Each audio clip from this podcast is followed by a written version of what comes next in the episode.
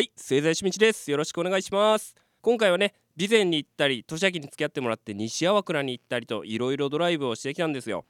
本当に自然豊かなところに行くとあの最高ですわやっぱり。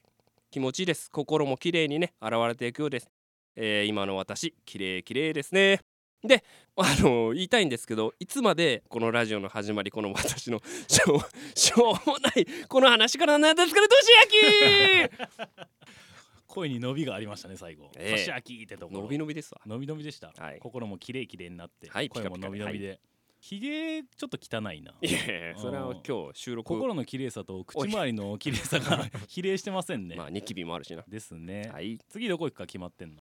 あのね一応牛窓の方に行こうかと思ってて。牛窓の方に。はい。ほうほうほう何があんの牛窓って。オリーブ園かな。へえ俺もあの見ただけじゃけあんまり。ああそのネットとかでう調べて、ん行ったこともないし。あ次は牛窓に行こう攻めてみようかなああそういう話でした、はいえー今日のこの話も全然楽しくなかったです。それでは始めましょ末田義道うと中島俊明のちょいで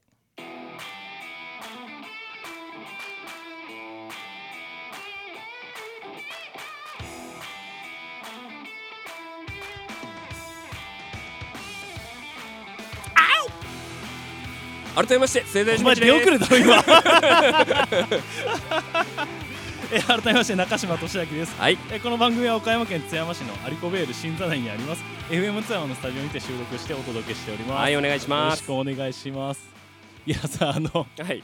あのーこれ始まる前にさあのーイントロのねはい。BGM 流れるところで「青!」って言いたいって話してたじゃん。そうそう。俺も一応許可出してたの。う。ん「青!」って言ってもいいけど、うん。出遅れんなよって言って。出遅れた。案の定でしたね。気持ちよかった。いやいやもうあれでちょっと一気にあの勢いに乗ろうかと思って あーまあ熱がこもった、はい。まあ星座よしみさんのねギアが入ったならよかったです。あよっ。ということでね4回目の放送となりますなんだか久しぶりですね。めっちゃ久しぶりじゃねね、なんか。久しぶりな感じがします、まあ丸々1ヶ月空いて、まあ、この3人で会うのもえー1ヶ月ぶりなんですがそうそう本日も楽しんでいこうと思いますので皆様よろしくお願いします、はいお願いします。それでですね、えーはい。早速ですが吉光さん。はいはい。本日はねえーいくつか我々からお知らせがございます。ええそうですね。えーなんでちょっと早速ね紹介させてもらってもよろしいでしょうか？はいお願いします。はいじゃあちょっとね紹介させてもらいます。何点かあるんですけどまず一つ目にこの番組のメールアドレスができました。はい。メールアドレスは、えー yt アットマークちょいで 123.com yt アットマークちょいで 123.com となります。はい。なのでね今後この番組へのねご感想や応援メッセージお悩み相談などなどえー何でも構いません、えーこのアドレスにねえーメールを送ってもらえればと思います。で何よりねえー僕は SNS をしてますがで吉光さんはね SNS してないんでなんはい。か彼へのねメッセージとありましたら こちらにメールをお送りください。よろしくお願いします。お願いします。どしどしお願いします。お待ちしております。これがね、えー一つ目のお知らせです。で二つ目いきますが、えーこの番組のバックドロップが完成しました。拍手、まあ、知らんがなって話ではありますしラジオなのにこのバックドロップを作るっていうこの無駄な感じ なのでねえー聞いてる方はね何のこっちゃとはなるとは思うんですが本日からねこのバックドロップを掲げながら放送しております。ね、ラジオなんで一切映ることはないんですがいい出来ですね。いやめちゃくちゃいいね。えーまあ僕のねインスタグラムの方にこのバックドロップのデザインを多分アップしてると思うんで仕上がり具合はね僕のインスタグラム見てもらったらいいんですがやっぱなんか形から入るっていうのは大事じゃん。うんでなんかこのバックドロップを掲げながらこの放送をするっていうのはやっぱちょっと気合が入るな。なんでラジオとは 雰囲気はめっちゃある。うん。音声コンテンツでな。わざわざバックドロップやっぱねこの無駄なことを集めるのがさもう人生のもう楽しみよ。いやもう一番大事なことじゃけんね、無駄なことが多い人の人生がやっぱ豊かにつながるとどこまで俺は思ってそれの答えがバックドロップ、えー気に入ったデザインのね、えーバックドロップが完成しましたのでこのバックドロップを掲げながら楽しんでいきましょう。よろしくお願いします、はいお願いします。これがね2つ目のお知らせでございます。そして3つ目ですがこの番組のステッカーが完成しました、拍手。おーはい。えーステッカーなんですが、え2種類ございます。で1つはねバックドロップ同様この番組のロゴステッカーとなっております。でこのロゴデザインはね、えー我々のそのバンド時代の友人であります大阪のねギズモっていうバンドの吉本くんに作ってもらいましたでギズモってバンドはね大阪のバンドなんですけど、まあ、僕たちがねバンドしてる時に、まあ、一緒にたくさんライブしたりとか。はい。で、えー僕たちのイベントに出てもらったり逆にギズモにねイベント呼んでもらったりとうんうん。で一緒にツアー回ったりとね、はい。えーすごく仲良くしてくれたバンドです。でそのヨシモにはね、はい。えー我々のそのバンドの T シャツのデザインをあそうそお願いしたりねえーそんな流れもありまして。まあ当然まあその時に比べたら会う頻度とかもねもちろん減ったんですけどまあこれでも10年前ぐらいに作ってもらったんですけど、まあ10年ぶりぐらいにね久々にこうやって吉本と連はい。絡取らせてもらって、まあその縁あってまた今回ロゴデザインしてもらって縁がつながったのがなんかすごく個人的には嬉しくてまあすごいデザインも気に入ってるんで吉も本当にありがとうございます。ありがとでちなみに吉光さんはいはい。ギズモと一緒にライブした日のこと覚えてる？うん結構何回か一緒にやったよね。ちょ初めてライブした日のことで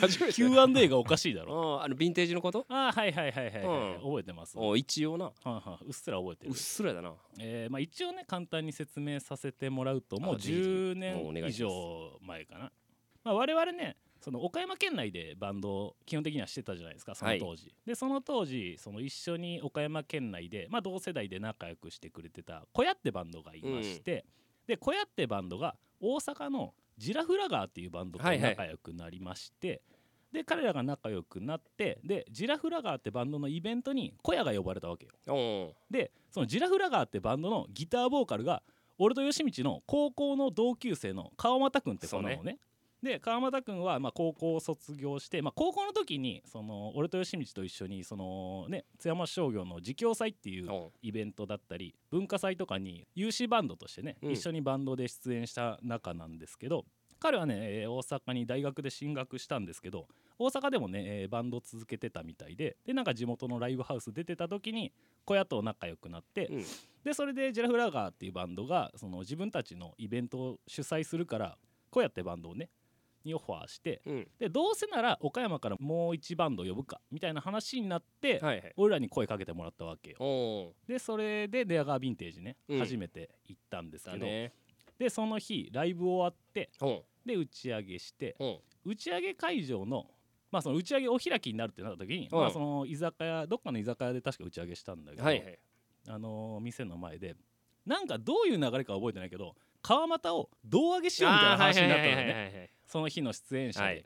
まあ川又はまあその日の企画者でもあるから、うん。最後川又を胴上げしてでこのイベントをお開きにしましょうみたいなはい。感じの流れになってで45人で川又を胴上げしてたのよ。おうおう。で俺も近くにはいたけどそのはい。中心の円の中にはいないから、うん。そのまあなんかうっすら見ててそしたらみんなさ その酔っ払って胴上げしてるから その手元が狂って川又がそのまま頭からゾーンって 落ちてってさ川又が動かなくなったわけよ。それで周りもみんなざわざわざわざわってし始めて「おいおい大丈夫か?」みたいになってそのまま川又が救急車で運ばれたじゃない。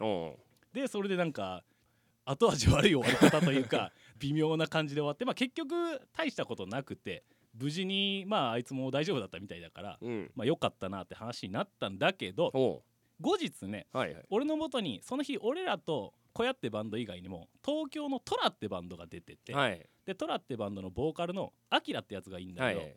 アキラから俺のところに電話がかかってきてうん。でアキラがその胴上げメンバーのなんか主犯格だったらしいのよ。胴上げしようぜみたいなことあいつが言い始めたらしくって、はい。で俺のところに電話かかってきてさあの日は迷惑かけて申し訳なかったとすごい後悔してると言って本当になんかうん。イベントをぶち壊してごめんみたいなはい。ことを言ってきたんだけど、まあ、正直その 俺らの同級生がその病院送りにされた話ではあるんだけど 俺らのバンドに別に実害はなかったじゃん、うん。俺らの企画でもなかったしそうだな。俺らのメンバーが救急車で運ばれたわけではないから、うん。まあ気にすんなよ。とでもまあねあいつもまあすごい罪悪感もあったりまあ律儀な男だからさはい。俺のところに連絡してきてくれてうん。それでアキラがさ「お詫びと言っちゃなんだけど今度俺たち東京でイベントするから出てくれない?」って。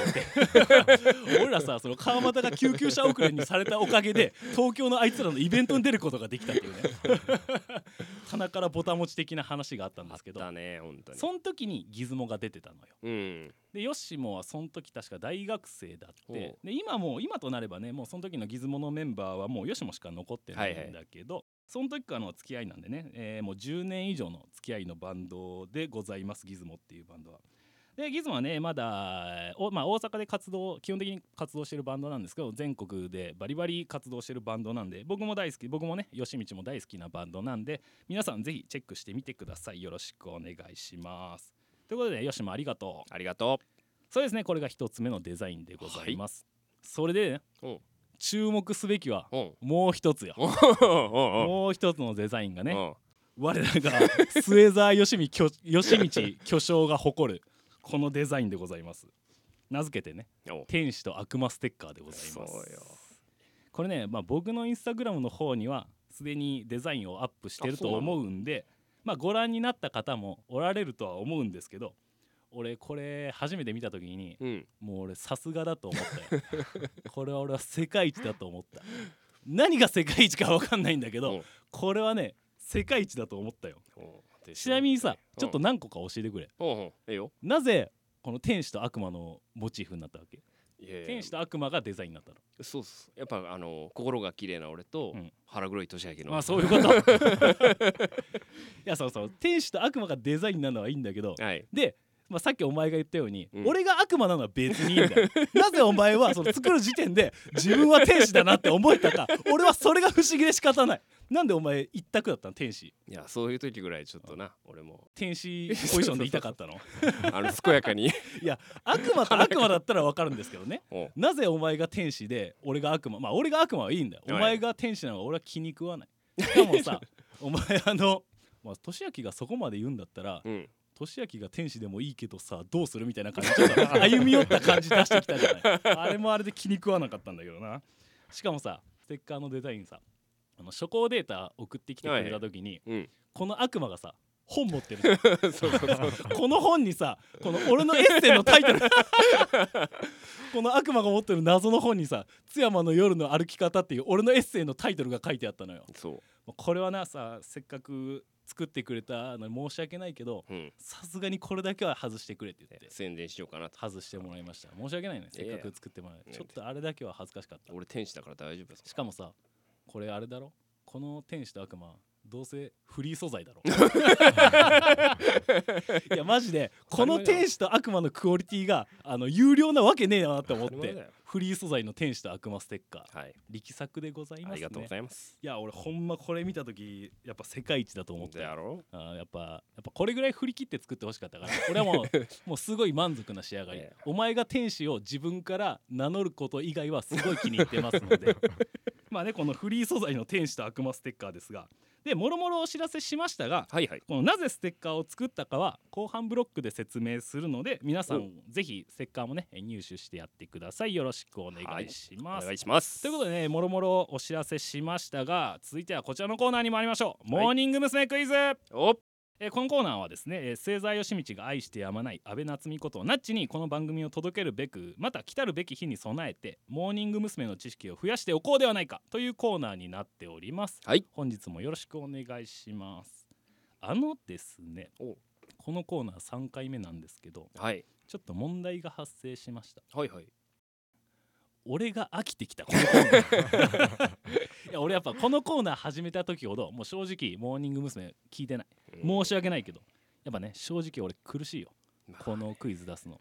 けど俺はお前のためにもこのクイズを出していきたい。おやっぱりね俺はナッチにお前の存在を届けたいと思ってるのだからねその1点のみでこのコーナーやっていきますんで、はい。吉光さんはもう全力でクイズにお答えください。はいよ。よろしいでしょうか？はい。それではね、えー本日のクイズに参ります、えー今から私がクイズを出題しますので吉光さんはそれにお答えください。正解だった場合は吉光さんには喜びの舞を踊ってもらいお。不正解だった場合の罰ゲームははい。後ほど発表します。おそうなんだ。はいちょっとね、えー後ほど発表しようと思いますので なので吉見さんはねまずはクイズに集中してください。罰ゲームはねこの結果後にお伝えしますので。それでは出題します。問題です。じゃらん。末澤義道が愛してやまない安倍夏実のあだ名はナッチですがナッチの妹である安倍麻美のあだ名は一体何でしょう？さあお答えくださいナッチの妹よ。あさみさんのあだ名は一体何でしょあさみんじゃなかったっけ？う吉光さん。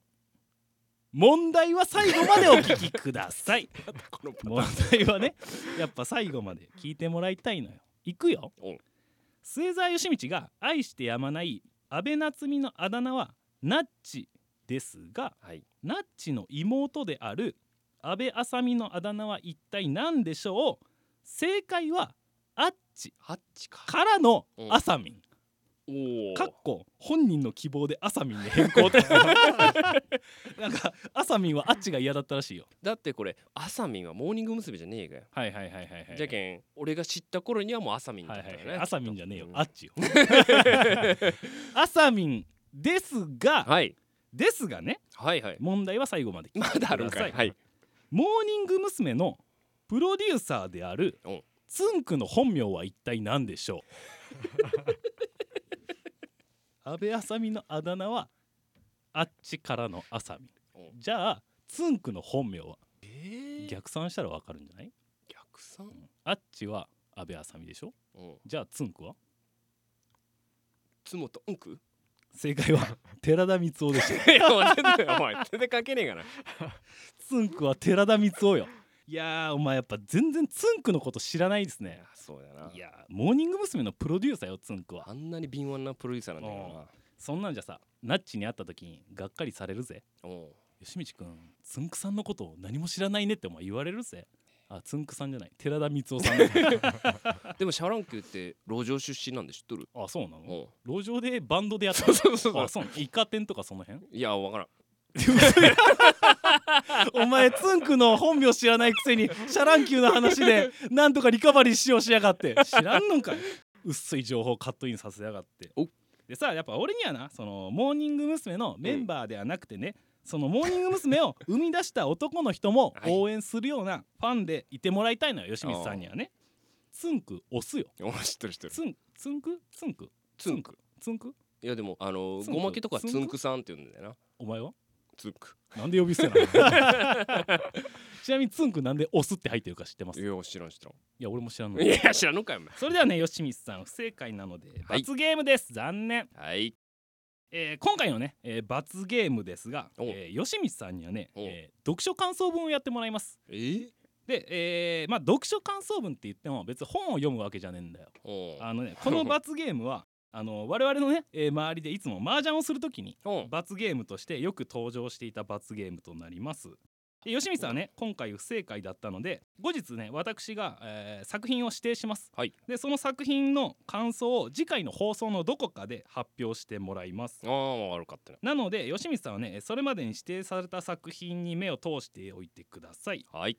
でちなみにその皆さんからもこの作品を見てもらいたいっていうのがありましたらメールをねお送りください。だからまあ読書感想文って言いながらも本じゃなくてもまあ俺は映画かなってまずは思ってるんだけどうん。一応俺の両親として俺の綺麗綺麗な心として、おうおう。あ悪魔としてじゃないわ。天使としてな。いいね。やっぱりお前の嫌いな作品を見させたくはないのよ。あくまでも罰ゲームじゃなくこれは宿題だと思ってます、はいはい。宿題というかまあ自分の知識を教養を増やすみたいなうん考えでいてもらいたいんだけど、おう。お前が嫌いなジャンルだけ一応聞いとこう何が嫌い？ほらあーリングとか見なかったの？え見たことない。怖怖いもん。貞子さんとか知らないの？いや知ってるけど。あー見たことあるの？ない、えー。ラブロマンス系は大丈夫？大丈夫。ののめり込んじゃうから。あラブロマンス系だったら大丈夫。うん。でも人形系とか嫌でしょ？人気はまだあのホラーよりはマシかな。あーまあでもあんまり気持ちいいなんか感じにならないからあーやめとこう。怖いもんねでちなみにさあんまりこの話したことないけどお前今までの人生で一番好きだった映画って一体何？一番好きだった好きだった映画、うん心に残ってる映画。っていうかこういうタイプの映画が好きだなみたいななんかある？いや俺そんなに映画を見て育ってないよ。まあそうね。お前基本的に映像作品見ないからさ。なんかね映画っていうよりはどっちかっていうとアニメの映画の方が多いかな。アニメの映画だったら何が一番好き？クレヨンしんちゃんだけはあのしっかり見たよな。あーはんはんはん。うん。クレヨンしんちゃんは クレヨンしんちゃんは、えーどの作品が一番思い出に残ってるとか好きなの？うーん。暗黒たまたまじゃない？何年前？20年以上前の話だよな、うアップデートされてませんね、ん、うん、あれはもう腹を抱えて笑った。まあめちゃくちゃ笑ったよ。お前のコメディセンスってやっぱあそこから止まってんだろうな。そうそうそう。まあ面白いけどねクレヨンしんちゃん、えじゃあどっちがいい？実写がいいか。うん。アニメがいいかまあそれは。か洋楽洋楽じゃない洋画がいいか。洋画はちょっと。ホラーがいいか。ホラーは NG あーじゃあその辺でじゃあ私が次回までにその見といてくださいっていう作品を用意しますのではい。吉西さんはね、えー罰ゲームというよりは、えー宿題として、え。えー次回までに目を通してもらって次回の放送のどっかで発表してください。よろしくお願いしますということでね、えー本日のモーニング娘。クイズも吉光さん不正解でした。いやー残念。次回もやるかどうかはお楽しみに。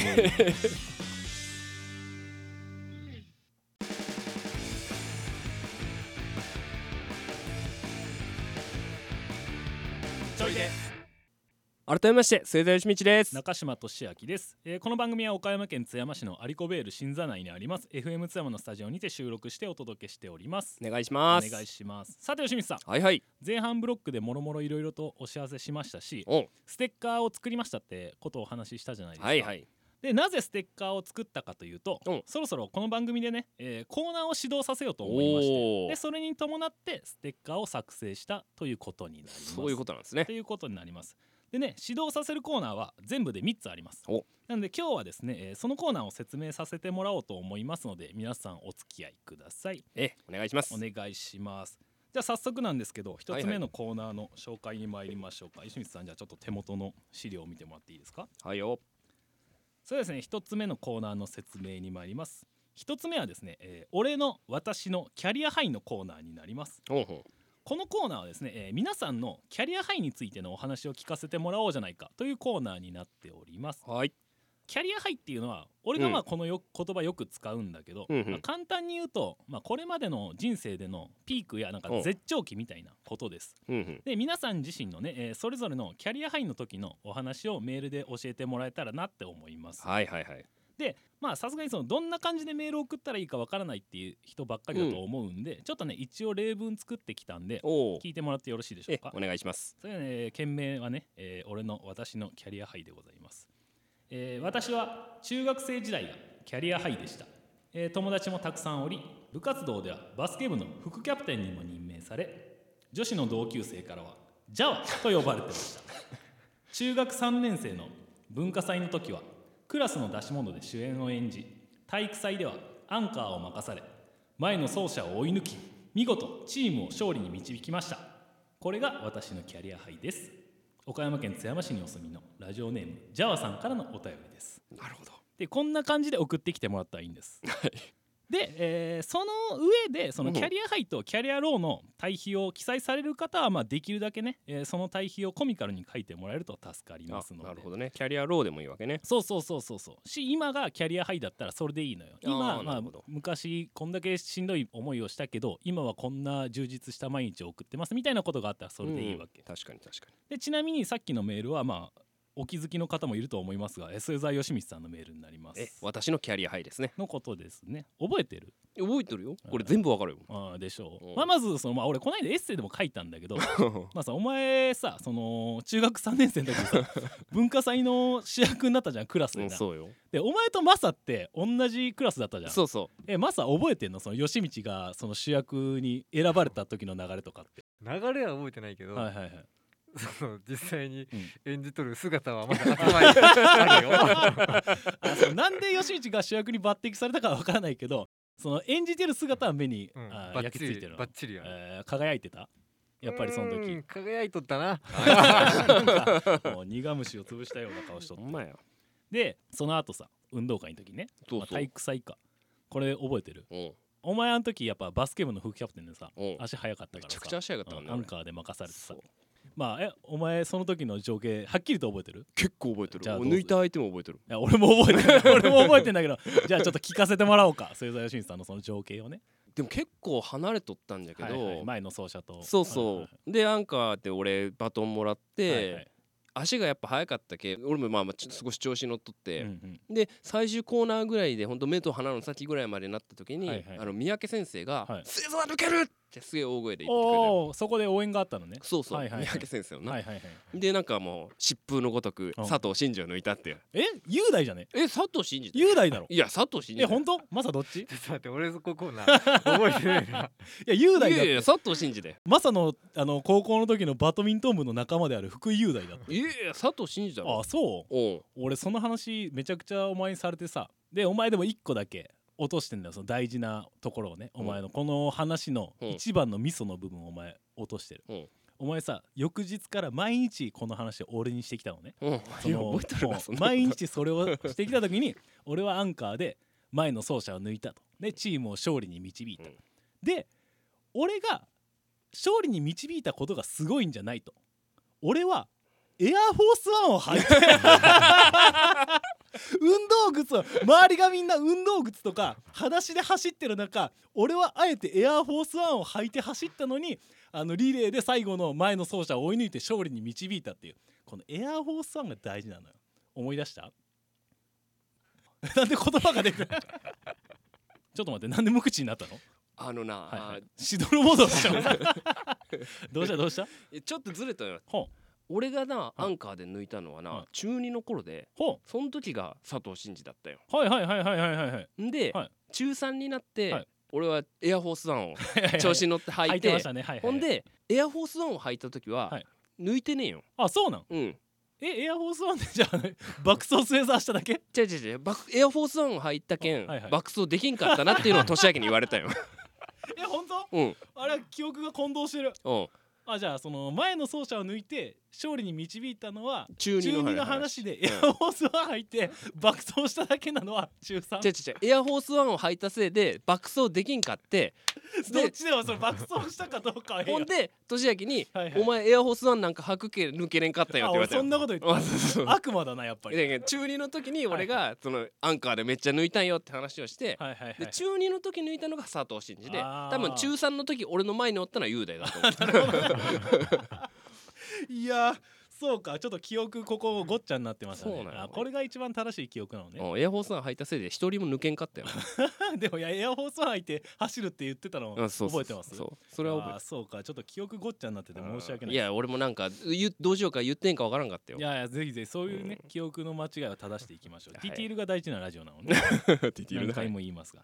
なのでねこんな感じでね、えーお送りくださいでちなみにさっきも言いましたが一はい。応キャリアローも文章作ってきたんでちょっと読ませてもらいます、はいお願いします。えー中学時代にキャリアハイを迎えた私はその勢いに乗り高校入試は推薦入試で受験しました。それまでの自分の人気ぶりや先生たちからの内申点内申点の高さから私は当然推薦合格するものだと思っていましたが落ちました。ここから私の失脚が始まります一般入試で何とか合格した高校でも中学時代のスターのようなテンションで過ごそうとするもののすぐに偽物であることは見抜かれ周囲の環境に馴染めずまた中学時代の栄光から抜け出すことができずに高校時代で一気に失脚しました。何気なくクラスメートの女の子の悪口を言ったところその女の子がすぐ近くにいたので悪口を言ったことがバレてしまいそのことで全方面の女子から嫌われてしまいました。本当は文化祭や体育祭などにも積極的に参加したかったのに周囲に全く馴染めていなかったことで一生の思い出に残るはずの高校3年生の体育祭では全く出番がありませんでした。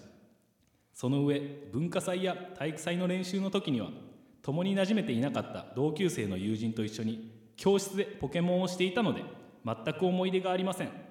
気がつくと私のことをジャワと呼んでくれるよよよお私のことをジャワと呼んでくれる人は誰もいませんでした私は中学校の時のテンションで高校生活も乗り切れると思っていましたあのキャリアハイの時期をとても恋しく思います岡山県津山市にお住みの末澤義光さん33歳からのお便りですまた俺じゃんまあ、何を言ってもねキャリアハイの内容よりもローの方が長い。長い。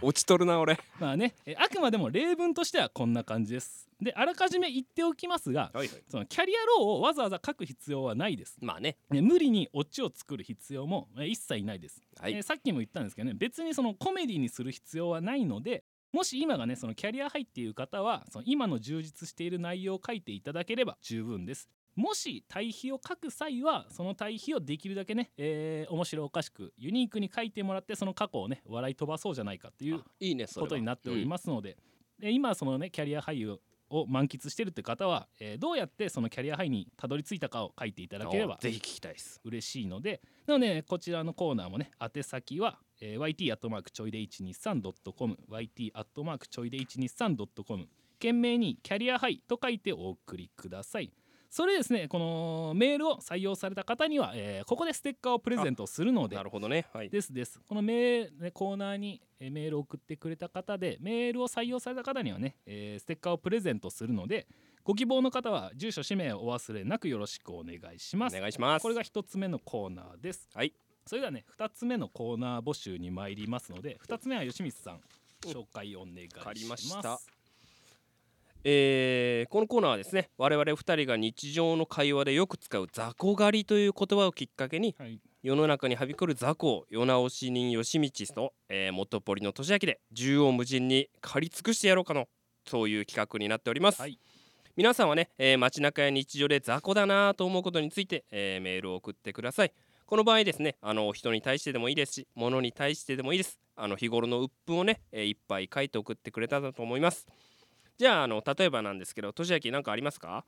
ですね。まあねコーナー名が雑魚狩りっていうことで、はい。まあ、個人的に雑魚だなって思うことをお話しさせてもらってもいい？ええお願いします。でこれちょっとあくまで先に言っておきたいんだけど、雑魚だからって別に悪いわけじゃないの。まあね。ただうん単にそれを目撃したら俺とか吉道が雑魚だなって思う だけで別に雑魚が悪いことじゃないの、まあね。これだけは理解してもらいたい、それを踏まえた上で俺がすげえ雑魚だって思うのをちょっと言わせてもらうんだけどね。えお願いします。俺さ元々その車にステッカー貼る人があんま得意じゃないのよ。多いよね。で別にステッカー貼るのはいいんだけどあのさこのステッカー貼るやつのセンスによるよな、うん。俺な水曜どうでしょうのステッカー貼ってるやつがめちゃくちゃ多いのよ。雑魚だなって思う。あとベイビーインカーをなんかなぞった感じの。いろんな種類あるけどノースフェイスをパロった感じで、うん。ベイビーインカーみたいな感じの。これあれ雑魚だなって思う吉見さんもわかる？いやわかるわかる。これすげえ雑魚だな水曜どうでしょうのステッカー貼ってる人って本当に水曜どうでしょう好きなんかなっいてめっやだからちゃ思うそれ。水曜どうでしょうを面白いと思ってる私のセンスどうっていうのを車を使ってアピールしてんだよ。この魂胆が雑魚。うん俺見たことないもん。あ本当、うんあと俺ちなみにあの熊出没注意 それはめっちゃわかる。あのステッカー貼ってる人ってさどういう感覚でやってんか俺聞いてみたいよね。熊出没注意ってあのステッカー貼って全国は車で暗記してんのかな、うん。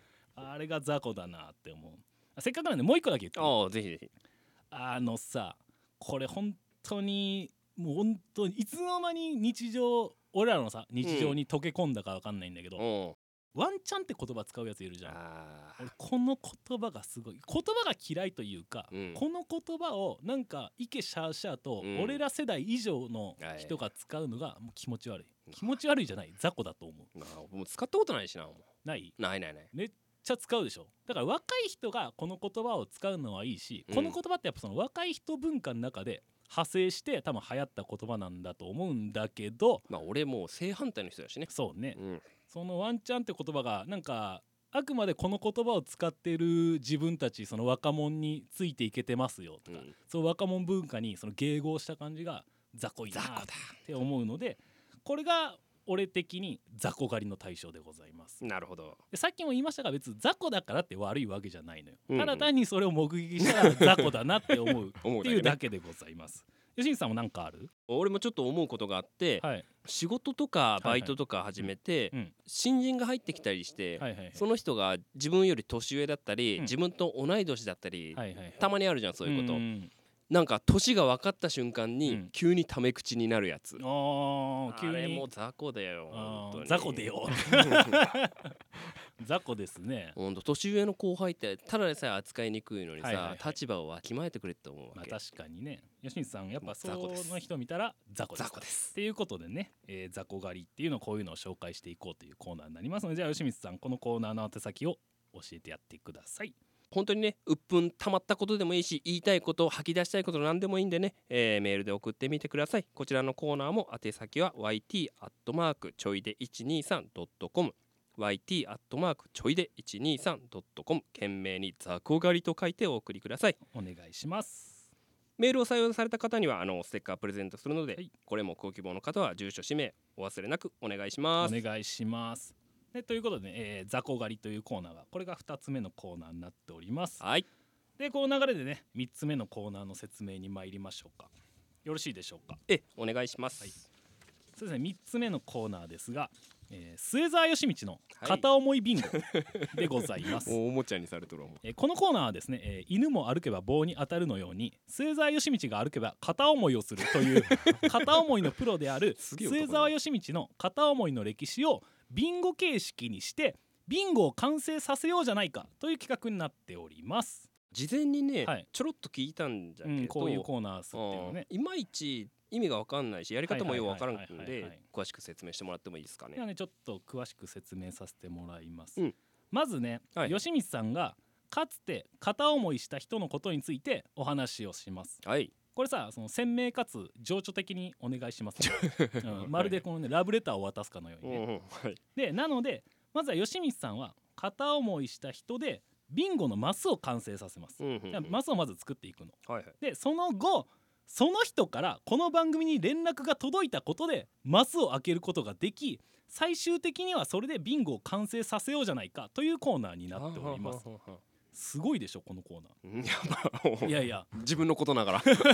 すごいですよ。すごいでしょ。はい。さあまずお前の片思いの話で内容というか話が成立して。はい。でその後もし本人から連絡が来たらそれでも内容が成立するししかもみんな大好きなビンゴの要素まで盛り込んでんのよ、うねこのトリプル A 面的な企画となっております、はいはい。多分聞いてるみんなもお前自身も多分いまいちこれ意味が分かってないと思うのよ。はい。だからまずはね次回このコーナーやります。おおこれから。末澤義道の片思いビンゴの記念すべき一マス目を作りますのでで皆さん徐々に理解していってやってください。なので義光さんはとりあえずかつて恋焦がれた方への儚い気持ちを綴ってきてくれたら大丈夫です。気持ちね。気持ちでいいのね、はいそうそうそうそう。まあ気持ちというかその時のねまあ思い出思いをね。まあいろいろまあうんその片思いした時のことを書いてやってください。でなのでこのコーナーで募集するメールはこの話私のことだっていう方とあと私は昔末澤義道に片思いされたことがあるっていう方からの メールをお待ちしております。メールをね送ってきてくれた方がその今回のねビンゴのマスに入ってるかどうかはまだ分かりませんが楽しみだな末澤義道の片思いに心当たりのある方はどしどしメールをお待ちしております。お願いします。えーこちらのね、えーコーナーも宛先は、えー YT アットマークちょいで 123.com YT アットマークちょいで 123.com 懸命に末澤義道の片思いビンゴと書いてお送りください。でメールを採用された方にはねこちらのコーナーもステッカーをプレゼントするのでご希望の方は住所氏名をお忘れなくお願いします。でなおこのコーナーは一応ね個人名を伏せてお届けしますがその本人を特定することはおやめください。でまた心当たりがないのに末澤義道から片思いをされたという虚偽報告もおやめください。まあこれ変な話なんだけどな。そのまあ末澤義道のことをあの好きになってたっていう歴史を掘り下げられるのは恥ずかしいっていう気持ちは分からなくないけど末澤義道に惚れられたって、まあ、別にその悪いことじゃないじゃん。誰かに好意を寄せられるって。キャリアハイよ。でまさか末澤義道に惚れられたってことがこの黒歴史になって。ダメだからやっぱり個人は特定しないようにしていきましょう。ということでね3つのコーナーを指導させます。ちょっと改めてね3つのコーナーをもう一回読ませてもらうんですけど、うん。1つ目がはいはい。俺の私のキャリアハイ。2つ目が雑魚狩りで3つ目がね末澤義道の片思いビンゴ。この3つのコーナーを指導させていきますので皆様どしどしメールをお送りください。まあねいまいちよくわからない方もいると思いますがえまずはねメールを送ってみてください。皆さんでね一緒に面白いコーナーにしていきましょう。よろしくお願いします。お願いします。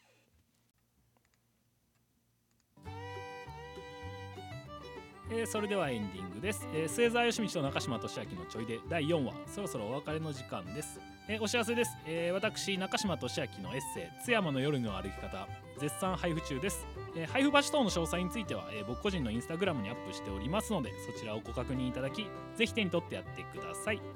えまた僕のインスタグラムのアカウントではこの番組の情報やおまけ動画などもアップしておりますのでぜひフォローお願いします、はい、そして。はい、え先ほどもお知らせしましたがこの番組では皆さんからのメールをお待ちしております。現在募集しているコーナーは末澤義道の片思いビンゴ。俺の私のキャリアハイ雑魚狩りとなっております。懸命にコーナー名を記載してお送りください。その他にもね、えーこの番組の感想や我々への応援メッセージ普通のお便りなんかもね何でもいいんで、えーどしどし送ってください。すべての宛先は yt アットマークちょいで 123.com yt アットマークちょいで 123.com になります。メールを採用された方にはステッカーをプレゼントするので、えーご希望の方はお送り先のご住所と、えー氏名をお忘れなくお書きください。皆さんからのメールお待ちしておりますので、えーどうぞよろしくお願いします。お願いします。ということで、えー第4回これにて終了となります。え？なんだかね1ヶ月空いたら久しぶりな感じがしましたもうねめちゃくちゃ久しぶりだね。ねなん。うんか久しぶりに会って、まあ楽しかったですか？いやもう今日は緊張したなあなんか。緊張したんですか、うん。へーで最後もまだ緊張してんの？知ってる知ってる。飲みの心臓届心洗われたけど飲みなんだよ。本性は、まあね、飲みの心臓ですが、まあ、今日も楽しくできたら、まあ、私は楽しくできましたし、えまあ、またね次回以降も楽しくやっていきましょう。え。でそうですね何より今聞いてくれる皆さんにねえー、と一緒にこの番組を作っていきたいと思っておりますので、はい。ね、せっかくメールアドレスも作りましたし、はい。ステッカーも作りましたので、はいはい。皆さんからのメールをどしどしお待ちしておりますのでよろしくお願いしまます。それではお時間となりました。星座よしみちと中島俊明のちょいで次回もお楽しみに。ここまでのお相手は中島俊明と。末澤義道でした。それではまた次回お会いしましょう。せーの。バイバイ。バイバイ